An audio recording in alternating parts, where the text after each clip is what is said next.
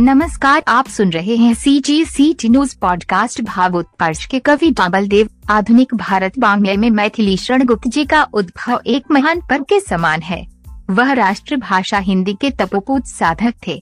अतिशय विनम्र, सरल व हंसमुख प्रकृति के गुप्त जी आचार विचार, वेशभूषा आदि से पक्के भारतीय थे और उनकी कविता में भारतीयता की छाप है। वे हमारी जातीय स्मृतियों के सबसे बड़े समर्थवान कवि हैं। उनकी कविता में मानव जैसी विदग्धता, सरलता एवं प्रवाह है, इसलिए उसका सार्वदेशिक प्रसार है। मैथिलीशरण गुप्त में कालिदास जैसी विशालता, तुलसी जैसी समन्वयकारी दृष्टि, विवेकानंद जैसी निर्भीकता, रवींद्र जैसी संगीतात्मकता और प्रेमचंद जैसी यथार्थोन्मुखी आदर्शवादिता है। उन्होंने पराधीन भारत की जड़ता को अपनी ओजस्वी वाणी से तोड़ने का प्रयत्न किया था। यदि रवींद्रनाथ ठाकुर विश्वकवि हैं, तो गुप्त जी भारतीय जनता के सच्चे प्रतिनिधि कवि हैं। महात्मा गांधी ने इन्हीं अर्थों में उनकी पचासवीं वर्षगांठ पर उन्हें राष्ट्रकवि की उपाधि से सम्मानित किया था। गुप्त जी जीवन पर्यंत राष्ट्र की सेवा को समर्पित रहे।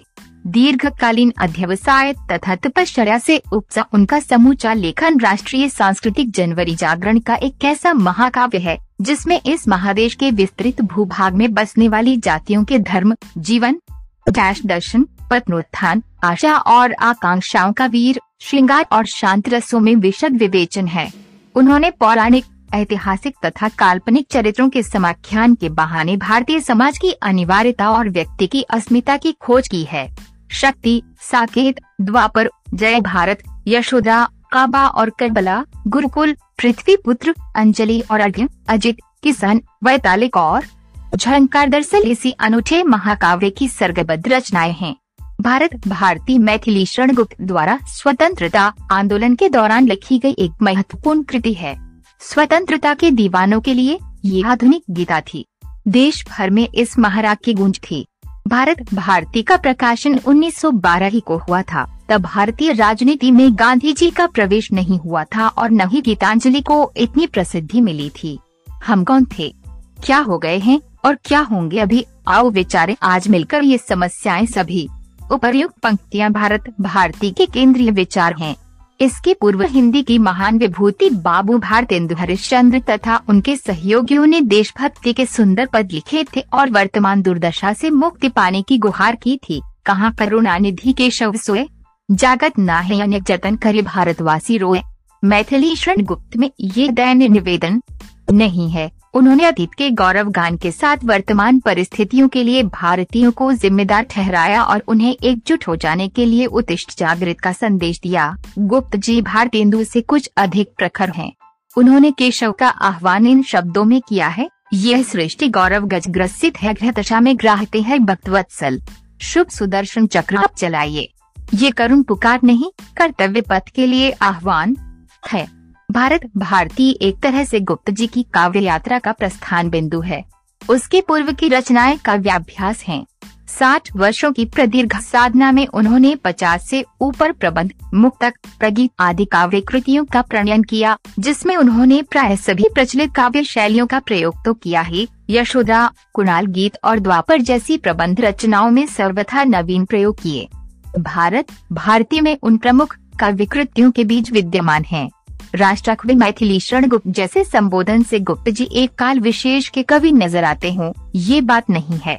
राष्ट्रीयता काल विशेष से बाधित नहीं होती, वह कालातीत है। स्वतंत्र चेतना उसका एक प्रज्वलित अंश है। हम जिस जमीन से जुड़े हैं, उसकी संस्कृति से हमारा सहज अनुराग होता है। हमारे रक्त का कण कण उसके जयगान से झंकृत होता है। एक जमाना था जब गुप्त जी का स्वदेश संगीत नवजवानों के हृदय को आलोकित करता था। सुख और दुख में एक साथ सब भाइयों का भाग हो, अंतःकरण में गूंजता राष्ट्रीयता का राग हो। संभव है मैथिलीशरण गुप्त की देशभक्तिपूर्ण ये रचनाएं आज के नवजवानों के गले न उतरें। उनकी ओजस्वी विचारों की भाषा बौद्धिक वर्ग को आज की समृद्धशालिनी हिंदी के प्रकाश में निष्भ्रम और गद्यवत जान पड़े, परंतु छंदों की लय का यदि किसी को ज्ञान हो तो गुप्त जी की संगीत सरिता में डूबे बिना नहीं रहेगा। वर्तमान में हिंदी एक समृद्ध भाषा है। जटिल से जटिल भावों और विचारों की अभिव्यक्ति में वह पूर्ण रूपेण समर्थ है, लेकिन भारतेन्दु और द्विवेदी युग के लेखकों को ये सुविधा नहीं थी। भारतेन्दु खड़ी बोली में कविता करने में सफल नहीं हुए, परंतु द्विवेदी युग के कवियों ने खड़ी बोली को अपनाया ही नहीं, चलना भी सिखाया। तब भी उनकी अनगढ़ भाषा में विचारों का बेहुदाम आवेग है, जिसका प्रभाव विषमभावी है। वैसे द्विवेदी युग के लेखकों की पहली लड़ाई ही एक समृद्ध भाषा की तलाश थी, जो साम्राज्यवादी ताकतों और विज्ञान के साय में पनपने वाली पूंजीवादी पाश्चात्य सभ्यता से लोहा ले सके। भारतेन्दु युग में नई चाल में ढलने वाले हिंदी द्विवेदी युग में न सिर्फ वमनजी, बल्कि वे हमारी वैज्ञानिक सोच की भाषा भी बनी। आचार्य महावीर प्रसाद द्विवेदी का गद्य लेखन, खासकर संपत्ति शास्त्र और उनकी शिष्य मंडली, जिनमें मैथिलीशरण गुप्त, रामचरित उपाध्याय और लोचन प्रसाद पांडे प्रमुख हैं, की गद्यवत कही जाने वाली रचनाएं निर्भीक और हथियारबंद नजर आती हैं। गुप्त जी की कविता स्पष्ट दो धरातलों पर चलती है। एक तो स्व स्फूर्त कविता, जो आचार्य की लौहलेखनी के संस्पर्श के बावजूद प्रवाहपूर्ण रही। दूसरी गुरुकुल, विष्णुप्रिया जैसी लेबर टॉडक्ट रचनाएं, जिनकी भाषा गद्यावत है, लेकिन गुप्त जी की ही सामर्थ्य है कि उन्होंने दूसरों के निवेदन पर स्वदेशी कविताएं लिखी। मैथिलीशरण गुप्त खड़ी बोली के प्रथम कवि हैं जिन्होंने खड़ी बोली में रचना की चुनौती को स्वीकार किया। उन्होंने न केवल अपनी प्रतिभा से खड़ी बोली को सरस और सहज बनाया, अपितु नवीन काव्य रूपों के प्रयोग और बंगला की उत्कृष्ट रचनाओं के अनुवाद से हिंदी को भी समृद्ध बनाया। उन्होंने संस्कृत छंदों को खड़ी बोली के लिए अनुपयुक्त समझकर मात्रिक छंदों में नया प्रयोग किया। ये रोचक बात है कि गुप्त जी को उच्च शिक्षा नहीं मिली और न ही वे अंग्रेजी जानते थे, फिर भी उन्होंने उर्दू की बहर, गजल और अंग्रेजी के सेटायर, सनेट, ओड, एज आदि का प्रयोग किया। ये जरूर है कि प्रबंध रचना में गुप्त जी को सर्वत्र सफलता नहीं मिली और न ही वे साकेत जैसी दूसरी कलात्मक कृति दे सके, परंतु प्रबंध काव्य में प्रगीत रचना की जो टेक्निक उन्होंने अपनाई वह सरस और प्रवाहपूर्ण है। ये कहना गलत न होगा कि ऐसे अवसरों पर प्रबंध की अक्षमता को मुक्तक या प्रगीत की सामर्थ्य ने ढक सा लिया है। गुप्त जी की भाषा इतनी सरल तथा भाव इतने स्पष्ट है कि वे जनमानस को सहज ही ग्राह्य हो जाते हैं। सजग पाठक भी उनके रचना विधान के वैशिष्ट्य को भूलकर रसमग्न हो आगे बढ़ जाता है। वस्तुतः गुप्त जी को जहाँ वस्तु और शिल्प की अद्वैतता की सिद्धि मिली है, वहाँ उनकी विलक्षणता देखने लायक है। गद्यवत लगने वाली उनकी स्वत स्फूर्त रचनाएं छंदों में ढलकर संगीतम हो उठी हैं। एक बात और, गुप्त जी की प्रगीत रचना, जो मूलत साकेत के नवम सर्ग में आबद्ध है, उनकी विदग्धता की परिचायक है। उनकी तुलना महादेवी वर्मा के गीतों से की जा सकती है। गुप्त जी के प्रबंध रचना की ओर रुझान के पीछे भी कारण है। दरअसल विजेता जाति की संस्कृति, जो पढ़े लिखे भारतीयों में हीन भावना पैदा कर रही थी, के बरक्स भारतीय संस्कृति को बेहतर साबित करने की कोशिश में उन्होंने प्रबंध का सहारा लिया। गुप्त जी में नॉस्टैल्जिया का भी आधिक्य है, किन्तु इससे उनकी चेतना बाधित नहीं होती। अपने युग के सामाजिक सरोकारों से उनका गहरा कंसर्न है। एक प्रकार से गुप्त जी ने लोक पक्ष के हित में अपने को डिग्रेड किया हो तो आश्चर्य नहीं, वरना वे भी प्रसाद, पंत और निराला की कलात्मक ऊंचाई प्राप्त कर सकते थे। कुछ उदाहरणों से ये स्पष्ट हो जाएगा। पहले तो मानवीय व्यापार का एक बिंब देखिए। रात हो चुकी थी, दीप दीपित था, पौर में कांपती शिखा, सीलिए आंगन में रूप सी रौनक दे संकुचित और नथी खड़ी था खंगार सम्मुख सजीव एक चित्र सा। प्रकृति का दूसरा बिंब लीजिए। चांदनी छिटकी थी, उस रात विचरता था वासंतिक वाद, सो रहे थे यद्यपि जल जात अयुत शशि थे सर में प्रतिभात। यद्यपि गुप्त जी ने श्रीधर पाठक या पंत जी जैसी प्रकृति के स्वच्छंद व्यापार का चित्रांकन नहीं किया, तथापि उनका प्रकृति और नाच सौंदर्य अप्रतिहत है। गीतिका और हरिगीतिका में उनका रूप वर्षण देखा जा सकता है। जयद्रथ वध जैसी ओजस्विनी, पंचवटी जैसी प्रवाहपूर्ण और साकेत जैसी कलात्मक कृतियाँ हमारी उपबात के साक्ष्य है। गुप्त जी की भावुकता और बौद्धिकता अपनी ही किस्म है। उन्होंने पौराणिक एवं ऐतिहासिक घटनाओं में जो स्वाभाविकता थी, उसमें एक सीमा के भीतर फेरबदल किया, उसे पहले से अधिक तर्कसंगत और विश्वसनीय बनाया। इससे रोचकता में भी वृद्धि हुई, वरना प्रख्यात कथाओं के पुनराख्यान में क्या मजा। साकेत में अयोध्या वासियों की शस्त्र सज्जा अत्यंत स्वाभाविक है। राम रावण के युद्ध का समाचार सुनकर भले कौन अयोध्या वासी अपने को रोक सकता है। जय भारत के द्रौपदी चीरहरण के समय हरि का स्मरण तो करती है, लेकिन उसकी भयंकर भर्त्सना से ही पापी दुशासन की आंखों में अंधेरा छा जाता है। कृष्ण पांडवों की ओर से दूत बनकर दुर्योधन की सभा में पहुंचते हैं। न जाने कृष्ण कैसे देखते हैं कि दुर्योधन उन्हें बंदी बनाने के बदले स्वयं लड़खड़ाकर गिर जाता है। क्या कथाओं में गुप्त जी द्वारा यह परिवर्तन स्वाभाविक, विश्वसनीय और वैज्ञानिक युग के अनुकूल है। मैथिलीशरण गुप्त की प्रतिभा की सबसे बड़ी विशेषता आचार्य शुक्ल के शब्दों में कालानुसरण की क्षमता अर्थात उत्तरोत्तर बदलती हुई भावनाओं और काव्य प्रणालियों को ग्रहण करने की शक्ति है, लेकिन उनका सारा ध्यान मनुष्य के बृहत्तर चिंतन में है, भव्य भावों के उत्कर्ष में है। गुप्त जी जीवन की समग्रता के कवि हैं। यहाँ संक्षेप में उनके भाव उत्कर्ष की चर्चा की जा रही है। मैथिलीशरण गुप्त वैष्णव भक्त कवि थे। उनकी राष्ट्रीयता यद्यपि हिंदू संस्कृति से समन्वित राष्ट्रीयता है, लेकिन उसमें संकोच नहीं, सर्वत्र विस्तार है। गुप्त जी के वैष्णव संस्कार भी प्रख्यात हैं। वे राम भक्त हैं। उनके राम यद्यपि ईश्वर हैं, लेकिन लोक शिक्षा हेतु वह मनुष्य का अवतार लेते हैं। प्रदक्षिणा के राम आत्म रक्षा के पहले स्वदेश रक्षा को अपना प्रमुख कर्तव्य मानते हैं। द्वापर के बलराम पुण्य भूमि को ही मुख्य देवता मानते हैं। उनका प्रश्न है, और किस देश को आहुति दे। साकेत में गुप्त जी ने भारत लक्ष्मी के उद्धार की बात कही है। शक्ति में उन्होंने संघ शक्ति व कलयुगी का प्रतिस्थापन किया है। भारतीयों को उनका संदेश है, जो अर्थ के अर्थ, धर्म के अर्थ, काम के अर्थ, जो मुक्ति के अर्थ और निजमर नाम के अर्थ। गुप्त जी आशावादी कवि थे। यदि वर्तमान से उन्हें कुछ निराशा थी, तो भी भविष्य के प्रति वे आस्थावान थे। इन पंक्तियों से उनके त्रिकालदर्शी स्वरूप से साक्षात्कार किया जा सकता है। कट जाएंगे पुण्य भूमि की पराधीनता के सब पाश, पांचाली की लाज रहेगी, होगा दुशासन का नाश। मैथिलीशरण गुप्त की कविता देशभक्ति की मिसाल है। वे जननी जन्मभूमि को स्वर्ग से भी श्रेष्ठ मानते हैं। रंग में भंग कहाड़ा कुंभ नकली दुर्ग की रक्षा करता हुआ वीरगति को प्राप्त करता है। राणा खेतल की दुखद समाचार सुनकर चित्तौड़ नरेश लाखा ने प्रण किया है कि वह बिना बूंदी दुर्ग को तोड़े अन्न ग्रहण नहीं करेगा। तत्काल बूंदी जैसे सुदृढ़ गढ़ को तोड़ना आसान न था, अस्तु नकली दुर्ग तोड़ने की युक्ति मंत्रियों ने निकाली। जब नकली दुर्ग तैयार हो गया, तब राणा लाखा का बूंदी निवासी बृहतिहाड़ा कुंभ अचानक उसी रास्ते से निकला। समाचार जानकर वह राणा के विरुद्ध खड़ा हो जाता है। उसका स्वाभिमान जन्मभूमि के प्रत्येक दुर्ग की रक्षा जाग उठता, तोड़ने दो क्या इसे नकली किला। मैं जान के पूछते हैं भक्त क्या प्रभु मूर्ति को जड़ जान के है न कुछ चित्तौर या बूंदी, इसे अब मानिए मातृभूमि पवित्र मेरी पूजनिया जानिए। मैथिलीशरण गुप्त अपने पौराणिक और ऐतिहासिक चरित्रों के जरिए वर्तमान समस्याओं का समाधान चाहते हैं, लेकिन गुप्त जी की राष्ट्रीयता हिंदू राष्ट्रवाद तक सीमित नहीं है।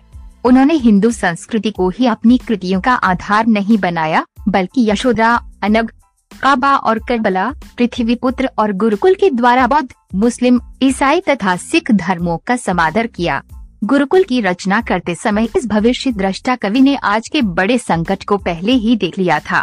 ऐतिहासिक तथ्यों की रक्षा करते हुए इससे उन्होंने मुक्ति का रास्ता भी सुझाया है।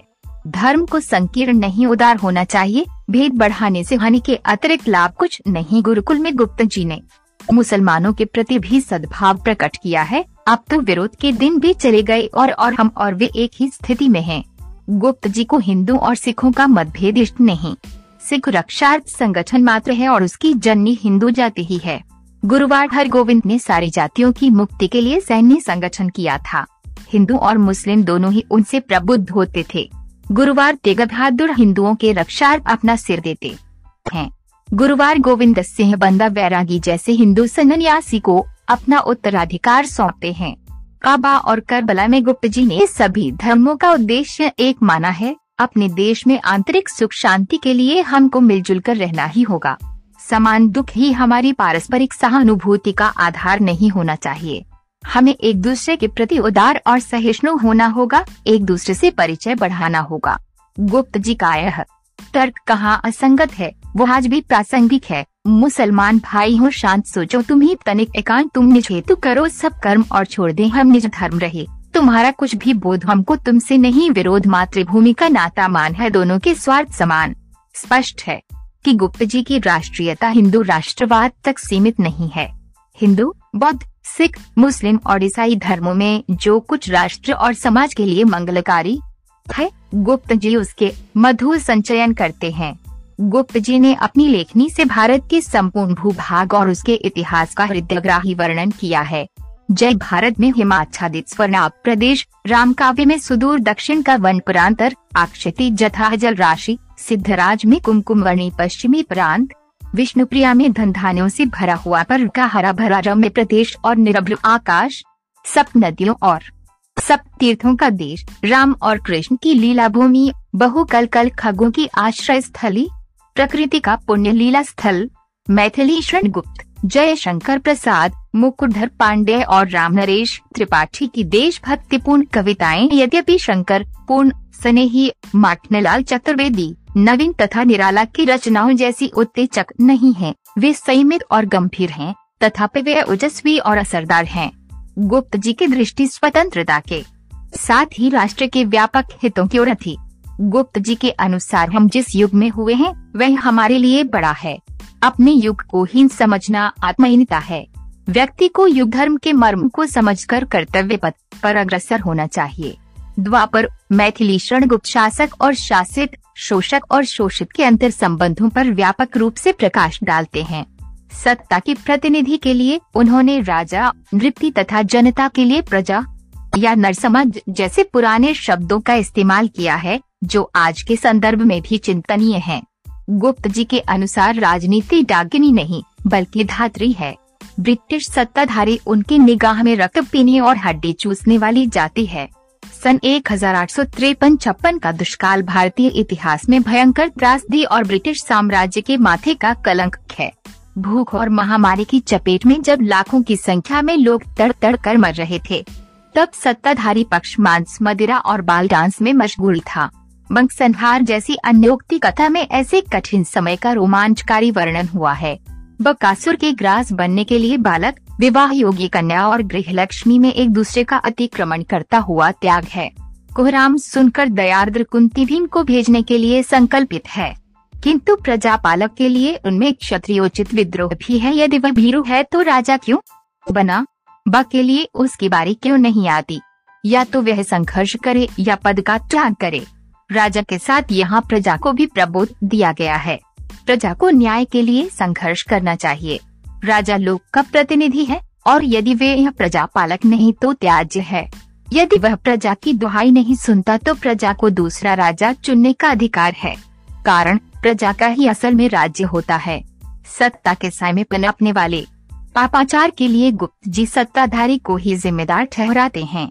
कीचक के अपमान से राजा विराट के प्रति सैरंध्री की ये फटकार द्रष्टव्य है, तुम्हें यदि सामर्थ्य नहीं है अब शासन का तो क्यों करते नहीं त्याग तम राजासन का? करने में यदि दमन दुर्जनों का डरते हो तो छूकर क्यों राजदंड दूषित करते हो? द्वापर में देव की दुष्कर्म के लिए ईश्वर के प्रतिनिधि राजा को नहीं बल्कि उसके नियंता को ही धिकारती है। गुप्त जी ने कुणाल गीत में एक जगह विद्रोह को शांति से सौ गुना बेहतर बताया है। गुप्त जी ने व्यवस्था के दोनों पहलुओं पर प्रकाश डाला है। आदर्श राजा राम प्रजा की रक्षा और रंजनार्थ राज्य भार धारण करते हैं। राज्य का असली भोग तो वहाँ की प्रजा ही करती है, प्रदक्षिणा। साकेत के अनुसार सारा साम्राज्य प्रजा के ही अर्थ है। सिद्धराज जैसे इनको राजकोष की उतनी चिंता नहीं जितनी चिंता उन्हें प्रजा की सुख समृद्धि की है। सामंती युग की व्यवस्था के साथ ही गुप्त जी की दृष्टि नवंबर साम्राज्यवादी ताकतों की विनाशकारी हरकतों की ओर भी थी। वे दो विश्व युद्धों के भयंकर परिणामों से वाकिफ हैं। उनके शब्दों में प्रजा के रक्त से संवर्धित सेना के नायक पूंजीपतियों के हाथ का खिलौना मात्र हैं। असली ताकत, असली राज्य तो उन्हीं का है। उन्हें दोनों ओर से लाभ ही लाभ है। गुप्त जी ने अजित खंड काव्य में साम्यवाद को बेहतर ठहराया है और पृथ्वी पुत्र में महामानव मार्क्स के विचारों की भी सम्यक चर्चा की है। इससे उनकी प्रगतिशीलता का परिचय मिलता है। मैथिलीशरण गुप्त ने राष्ट्र और समाज जैसे व्यापक विषयों पर सतर्कतापूर्वक विचार किया है। साथ ही भारतीय परिवार का भी उन्होंने सरस चित्र खींचा है। उदार चारित्र वालों के लिए ये विश्व एक परिवार है। यहाँ कुलीन वही हैं, जो सदाचार और धर्म का पालन करते हुए कौशल से अपना कार्य करते हैं। स्वावलंबन प्रत्येक के लिए जरूरी है। गुप्त जी ने गृहस्थ जीवन के एक से बढ़कर एक सुंदर दृश्य खींचे हैं। अजित खंड काव्य का एक स्थल देखिए जब काराबद्ध अजित को घर की याद आ रही है। कड़ी भात के साथ दाल रोटी वेह घर की, वेह बखार की सौंद, कौंदती टिकोली तर की वेह कान से की थाल, फूल के भरे कटोरे आगे धरते हुए हाथ में गोरे गोरे खीर खांड पर शुद्ध सदृत धार बरसना। बस बस बस पर कान न धर कुछ और परसना। असली ये कविता यही है। इसी प्रकार उर्मिला और लक्ष्मण के नवदाम्पत्य जीवन की सरस झांकी, देवर भाभी का शिष्ट हास परिहास, देवकोटि के पात्रों का मानवीय व्यापार शिव की भावना से परिपूर्ण है। मर्त्यलोक मालिनी मिटने वाली तीनों लोक की स्वामिनी सीता साकेत की कुलवधु हैं। सीता कौशल्या की आज्ञाकारी बहू है। वह कुशल गृह स्वामिनी भी हैं। अपने प्रयत्नों से जंगल को भी वे स्वर्ग बना देती हैं। पेड़ ऐश पौधे पशु पक्षी सभी उसके परिवार के सदस्य हैं। ये कालिदास जैसी ही सहृदयता है। जड़ डैश चेतन का कोई भेद गुप्त जी को स्वीकार्य नहीं। महाराज शुद्धोधन को गोपा बिना गौतम भी ग्राह्य नहीं। महाप्रभु चैतन्य की प्रिया सास को अत्यंत प्यारी है। बकासुर के ग्रास हेतु भीम को भेजने को संकल्पित कुंती का मातृत्व विदारित है, लेकिन ममता पर त्याग और कर्तव्य की जीत होती है।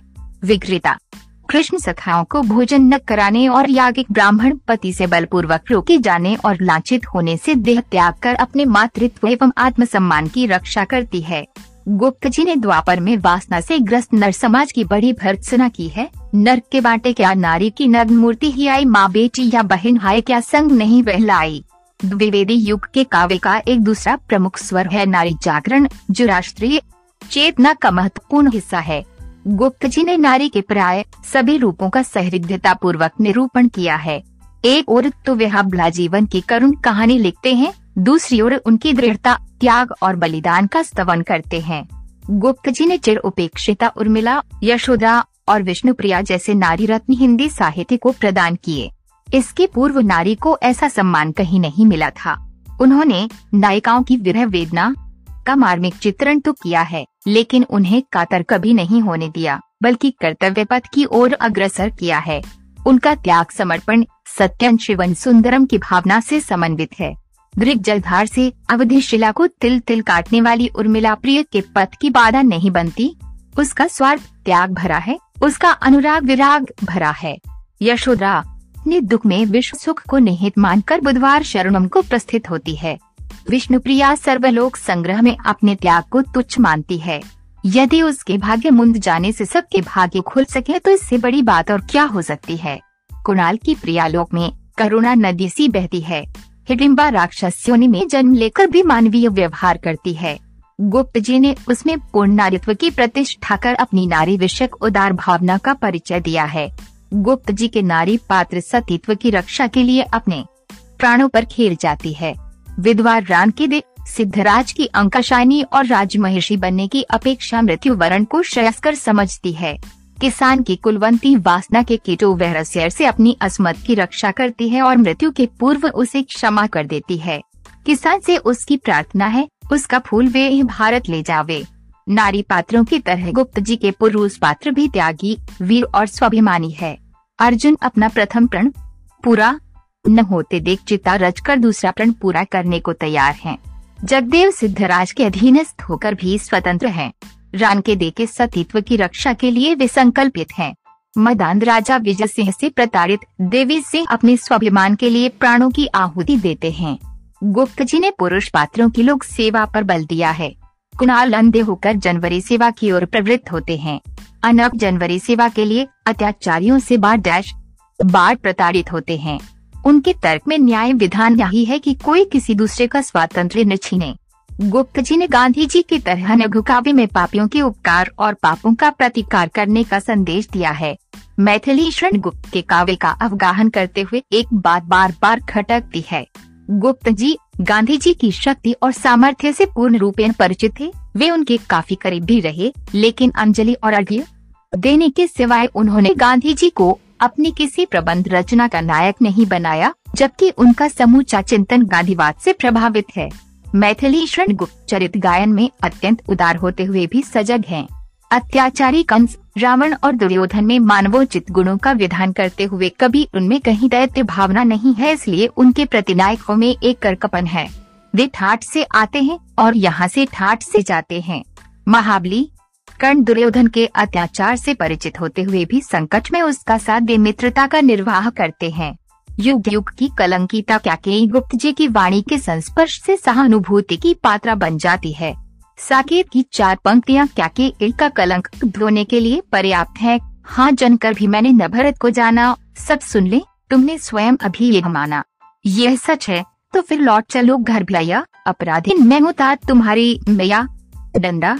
वीर क्षत्राणी कैकेयी के इस गुणमुखी स्वरूप को देखकर कौन द्रवीभूत न हो उठेगा। यह गुप्त जी की लेखनी का चमत्कार है। गुप्त जी के पात्र पतित होकर बार बार ऊपर उठने की कोशिश करते हैं। काम के प्रबल प्रताप से शची के लिए आतुर नहीं, श्रेष्ठों से शापग्रस्त हो स्वर्ग से पतित होते हैं, लेकिन पुनः ऊपर उठने की कोशिश करते हैं। चलना है मुझे बसंत तक, चलना गिरना ही मुख्य नहीं, मुख्य है समहलना। फिर भी कहूँगा और बढ़त के रहूँगा, मैं नर हूँ पुरुष हूँ, मैं चढ़ के रहूँगा मैं। यहाँ एक नई बात गुप्त जी ने कह दी। नहुष अपने साथ सकल देव समाज को ऊपर और ऊपर उठाने का प्रयत्न करते हैं। तामसिक वृत्तियों के ऊपर यह सात्विक वृत्तियों की विजय है। गुप्त जी के अनुसार मनुष्य बार बार ऊंचा उठने का प्रयत्न करता है और मानवीय दुर्बलताएं बार बार उसे नीचे ले आती हैं। मनुष्य को उन पर विजय पाना ही होगा। इसके लिए उसे साहस पूर्वक फिर फिर उठ खड़ा होना होगा, तब तक जब तक पूर्णता प्राप्त न कर ले। गुप्त जी का यह संदेश मनुष्य समाज के लिए उत्प्रेरक है। मैथिलीशरण गुप्त का ध्यान यद्यपि वर्तमान पर केंद्रित है, लेकिन यही उनकी सीमा नहीं है। इससे भी आगे वे मनुष्य के सात्विक ऊर्जास्वित भावों के उत्कर्ष के आकांक्षी हैं। जय भारत में गुप्त जी ने युधिष्ठिर में दुर्लभ गुणों का प्रत्यारोपण कर दरअसल अपने मानस की उच्चतर भाव भूमिका ही प्रकाशन किया है। महाभारत के युद्ध से धर्मराज युधिष्ठिर भौतिक सुखों को प्राप्त करते हैं, अर्थात भौतिक जगत पर इंद्रियों द्वारा विजय प्राप्त करते हैं, लेकिन वे इससे शीघ्र विरक्त हो जाते हैं।